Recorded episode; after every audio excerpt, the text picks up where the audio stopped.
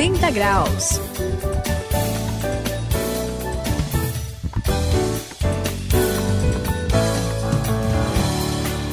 Você está no 180 graus, já sabe, né? Essa é a virada da sua vida. Eu sou o André e olha, em qualquer situação na nossa vida é preciso ter certeza de que a gente está no rumo certo. Sem confiança nada funciona, não é, Suzy? É verdade. Isso acontece nos relacionamentos e nas amizades também. Por exemplo, você consegue ser amiga de alguém sem confiar nessa pessoa, Suzy? Olha, André, tá difícil. É, eu é. acho que eu não consigo, não. E na verdade, eu acho que ninguém consegue. Confiança é tudo. É tudo na vida. Por exemplo, ninguém vai comprar um alimento sem saber de onde que ela vem. Ninguém também vai fazer uma sociedade sem confiar na pessoa. Falando nisso, confiança mesmo eu tenho na Bíblia. É o meu livro de cabeceira. Ah, eu confio nela, sabe por quê? É. Porque eu conheço a procedência. Ah, você Ela sabe de vem- onde ela é. veio. Ah, entendi. Ela vem do próprio Deus. E você tem certeza também, não é disso, Saião? Por favor, né? Certeza, Suzy, eu tenho certeza absoluta. E não é uma certeza sem razão. Porque É, o pessoal ouve a realmente. gente conversando assim, né? Pensa que é assim, tipo, a gente tem amizade com a Bíblia, né? É. Então a gente confia nela.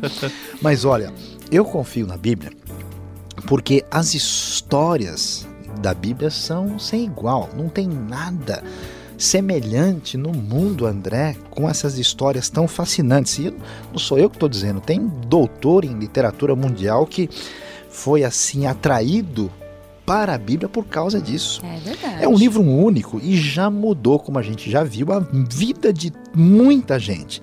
A Bíblia é comprovadamente, e isso a gente vai ver hoje aqui no 180 graus, um livro diferente.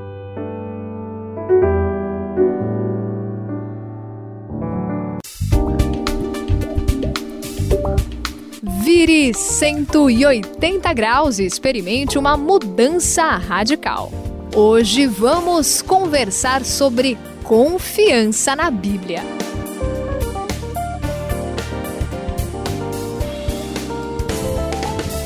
Pois é, gente. Vocês estão falando aí, né? Mas infelizmente tem gente que não acredita na Bíblia. Vocês acreditam? É, é, eu acredito. É. O Fred, por exemplo, ele já tentou assim me convencer de tudo quanto é jeito que a Bíblia é só um livro de histórias antigas, confusas e desconexas, que Meu. não tem muito assim a dizer pra gente de hoje, né? Ele acha, por exemplo, que é tudo desatualizado, né? Será que isso faz sentido, Saião? Olha, Suzy, vamos falar do assunto aí. Eu vou dizer para você logo direto assim, vou direto ao ponto. O Fred deve estar mal informado. Nem Ou desatualizado. ou desatualizado. Vai ver que ele tem que, né, dar um reboot na máquina dele aí para ver se a coisa se ajusta. Sabe por quê? Para começo de conversa, a Bíblia ainda hoje é o livro mais lido e usado. Não só é. hoje, mas é o mais, livro, o mais lido e usado na história humana. É o maior best-seller de todos os tempos e continua assim hoje. É um livro lido em tudo quanto é lugar do mundo que tudo quanto é língua, tudo né? quanto é língua. É muito legal. Consegue né? falar pro cara lá na Suécia, no, no Japão, nos Estados Unidos, na África e pro índio da Amazônia. É demais. Nenhum outro livro se compara à Bíblia. O que mais me chama a atenção nessa história toda, André, É. sabe o que, que eu fico ligado pensando, Suzy? É como é que um livro consegue isso tendo sido escrito por 40 pessoas diferentes, pelo É menos. verdade. 40 pessoas. É, e, e de épocas diferentes. E o que é mais impressionante é que quando lemos a Bíblia, apesar de tantos temas, tantos assuntos diferentes, tantos autores, a gente percebe aquela mensagem do amor de Deus e da salvação que vai atravessando o texto e pode ser vista assim do começo ao fim. Ou seja, há uma coerência muito grande. Não existe livro igual na história humana e eu quero dizer para vocês o que realmente eu penso. Diga, Céu. Só pode ser de Deus. Ah, não é com certeza. Agora você me. Com passou certeza. confiança. É. eba. Olha, e eu acho mesmo a Bíblia impressionante. Ai, não tem acho outra palavra. Não, demais. não dá pra ficar sem ler ela um dia sequer, né? Às vezes a gente não lê, fica meio perdido assim, né? E eu já ouvi que ela começou a ser escrita há pelo menos uns 3 mil anos atrás. E ela terminou de ser escrita há uns 2 mil, se perto de 2 mil anos. É, é muito tempo. É muito e, tempo. e isso que me deixa mais fascinado, porque ainda hoje, depois de dois mil anos, ela continua falando, ela continua transformando, ela continua sendo o guia de milhares, bilhares de pessoas. Não é, Sayão? Pois é, André. Olha, você tá falando aí, né? O Brasil tem 500 anos de existência. É né? mesmo. A gente É tem a- a- as Américas, né? Mal aí saíram das fraldas comparando com, Com a a Bíblia, né? E você quer ficar mais impressionado com a Bíblia ainda? Ah, eu quero. Quer Eu ficar também. mais? Olha só. Quer saber por que é que tem tantos estudiosos? O cara tem assim coleção de PhD e Ah. ele leva a sério as histórias da Bíblia? Porque Ah. a arqueologia, que é a arte de desenterrar o passado, não da vida das pessoas, Ah, né? tá. desenterrar Tá o passado da história já comprovou tanta coisa sobre a Bíblia que nem tem tempo para a gente falar aqui.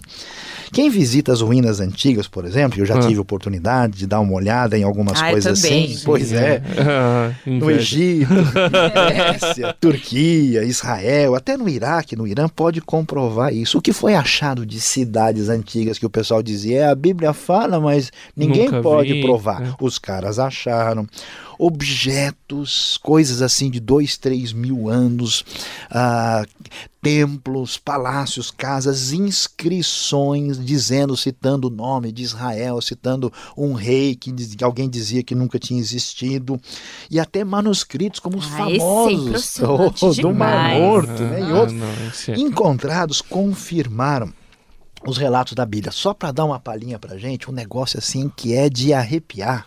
É Ah. quando a pessoa chega lá em Jerusalém e visita, André, e visita Suzy o chamado túnel, de, de Ezequias. pois é, o rei Ezequias no ano 700 cavou um túnel na rocha. O pessoal, depois de tantos séculos, achou o túnel que ele desviou, né, as águas para passar por lá. Eles acharam a inscrição que falava sobre o túnel, descobriram como é que foi construído, a Bíblia mencionava, e ainda acharam até na história da Síria o relato, quer dizer, olha quanta coisa É a gente demais. vê, as pedras clamando e contando pra gente de novo a história da Bíblia.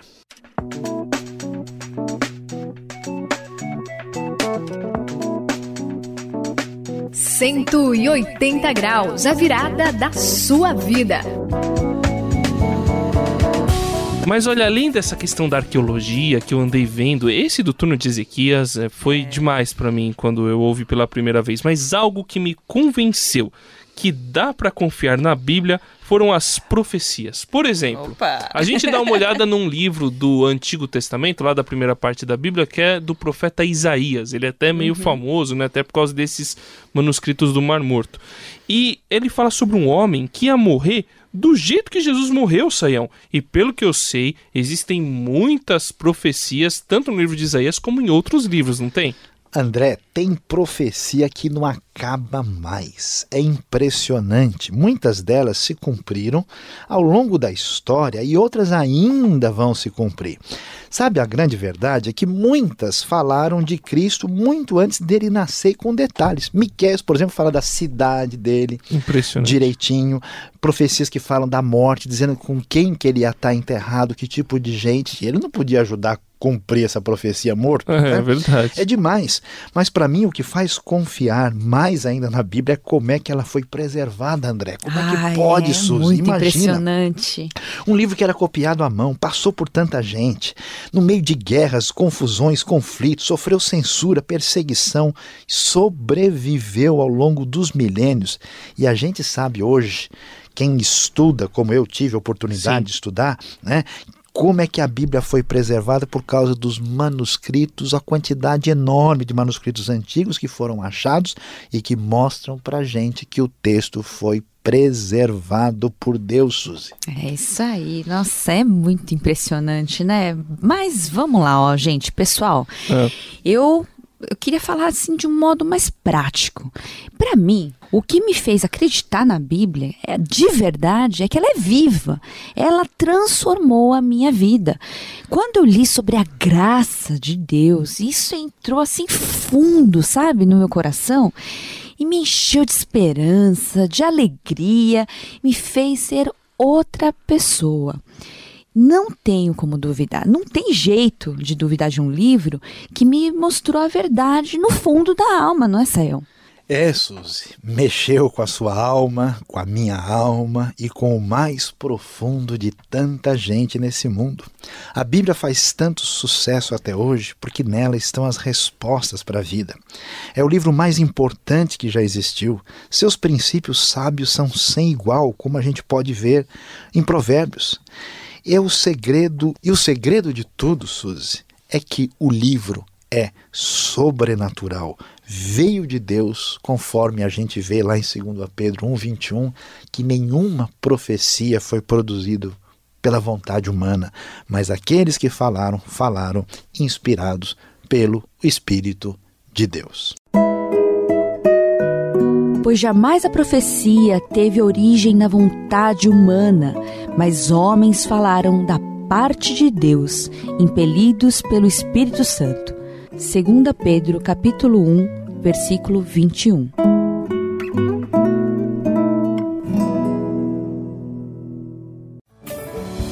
Olha, depois desses 180 graus, e aqui quem fala é o André, não dá para duvidar, a Bíblia é a palavra de Deus e você pode confiar.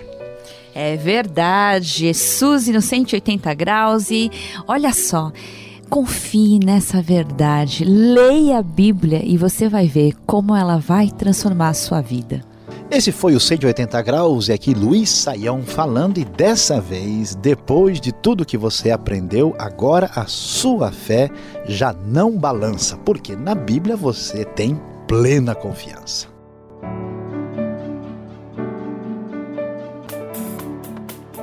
180 graus, a virada da sua vida. É uma realização transmundial. Ficou com alguma dúvida ou quer saber mais sobre o que foi discutido no programa? Então escreva para programa 180 graus arroba transmundial.com.br